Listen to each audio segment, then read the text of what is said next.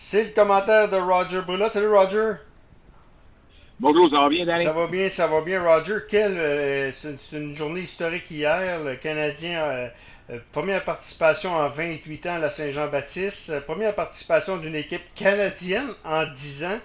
Euh, écoute, moi, je, suis tout simplement renversé. Puis, je sais pas si tu es d'accord avec moi. Hier, euh, José Théodore a dit au 91-9 que le MVP du Canadien, oui, est Carey Price, mais il faut donner crédit à Marc Bergevin. On, on l'a on l'a- on l'a savonné pas mal, et avec raison parfois. Mais par contre, il faut lui donner crédit avec toutes ces acquisitions. Là.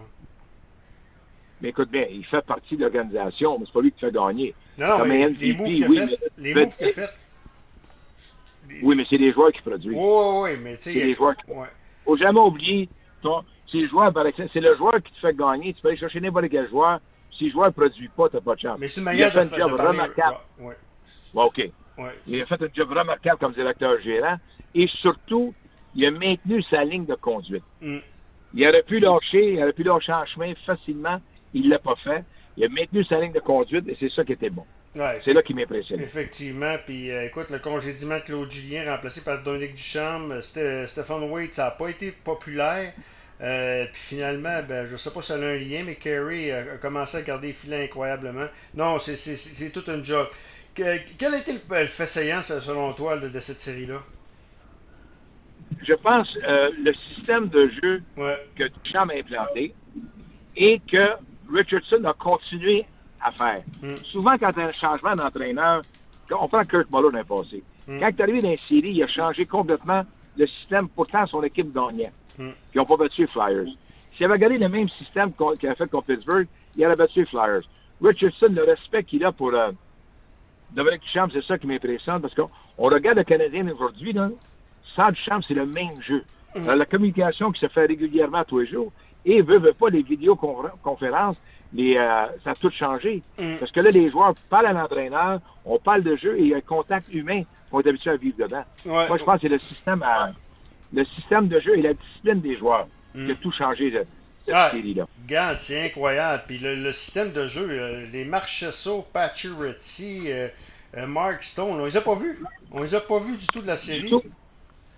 Il faut pas oublier le but de, ma- de Pacioretty, parce qu'il a raté son lancer. Mm. Il a lancé, il l'a raté, puis il l'a repris après.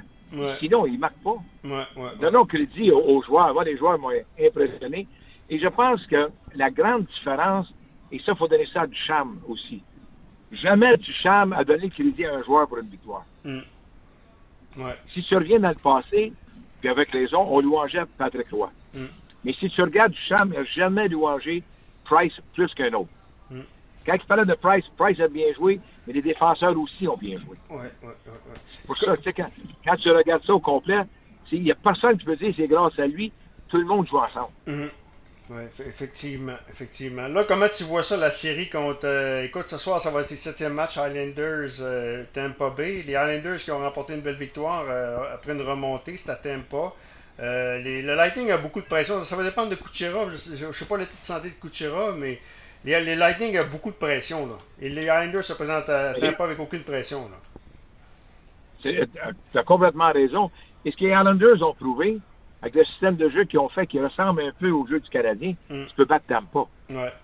Alors, Canadien contre Tampa ne sera pas intimidé parce qu'ils ont battu des équipes aussi offensives qu'eux autres. Mm. Tu sais, Toronto, là, on a bien beau s'en faire à quoi, mais il y a des marqueurs. Vegas, la même chose, mais avec le système de jeu du Canadien, ils ont passé à travers. Ouais. Et si tu regardes le Canadien jouer, Danny, lorsqu'ils prennent les devants, ils t'achètent pas. Ils te laissent aller. Ils font des chèques avant.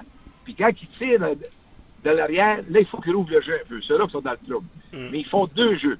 Un jeu défensif, puis un jeu offensif sur la même séquence. Ouais. Tu sais, afin de te souvenir la dernière fois que tu as vu une formation être aussi agressive offensivement sur un jeu de pour tuer les punitions. Ben, c'est la meilleure. Canadien euh, attend. Ouais. Défensivement, euh, Roger, c'est la, euh, les unités spéciales du Canadien en série, c'est les meilleures de l'histoire de la Ligue nationale. En séries éliminatoires.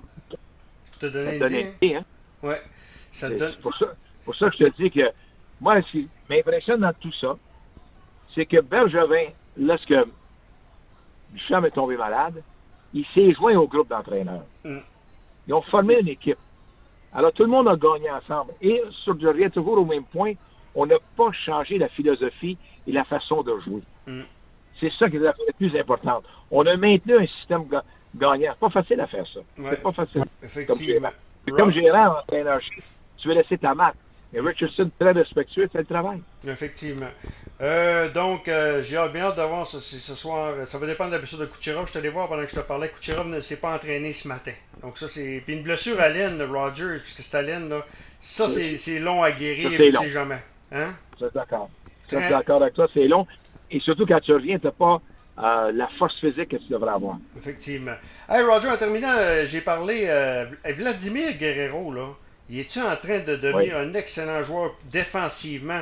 J'ai regardé le match de mercredi, là, les grands écarts. a- en septième manche, Kevin Bijou, dans ce- tu sais, il est vraiment impressionnant défensivement au premier but. Là. Pour les Ça y est. amateurs des expos, je, je compare Andrés Galarraga. Ouais, Je pense à Galarraga. Quand Galarraga est arrivé avec les expos, c'était un joueur, un receveur. On l'a envoyé au troisième but, finalement au premier but.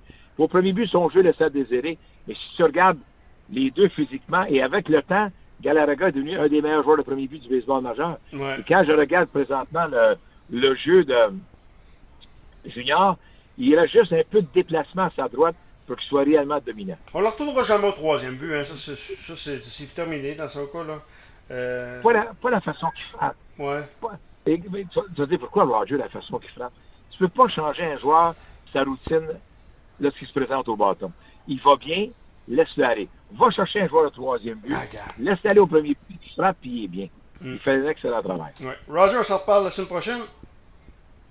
OK? Comment- Au Roger.